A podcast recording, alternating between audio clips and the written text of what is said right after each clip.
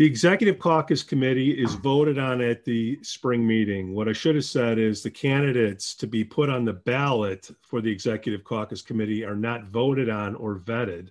They are chosen by the president of the caucus. Should we vet our executive committee members and vote on it as a caucus membership?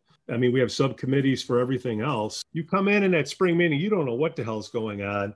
And you're supposed to vote on these people that are going to lead you. That leaves the other experienced people around to close out old issues to uh, say who they want on the on the executive committee. There's no resume there's no skills it's just here's the card vote for it. I'm i'm just saying hey can i know who these people are? Because the way it is the vice president turns in the, into the president. That's just what's happening. It should be in the bylaws that this is how it should be. Yes. Okay. I'm not saying that bad things are happening. What i'm saying is the door is open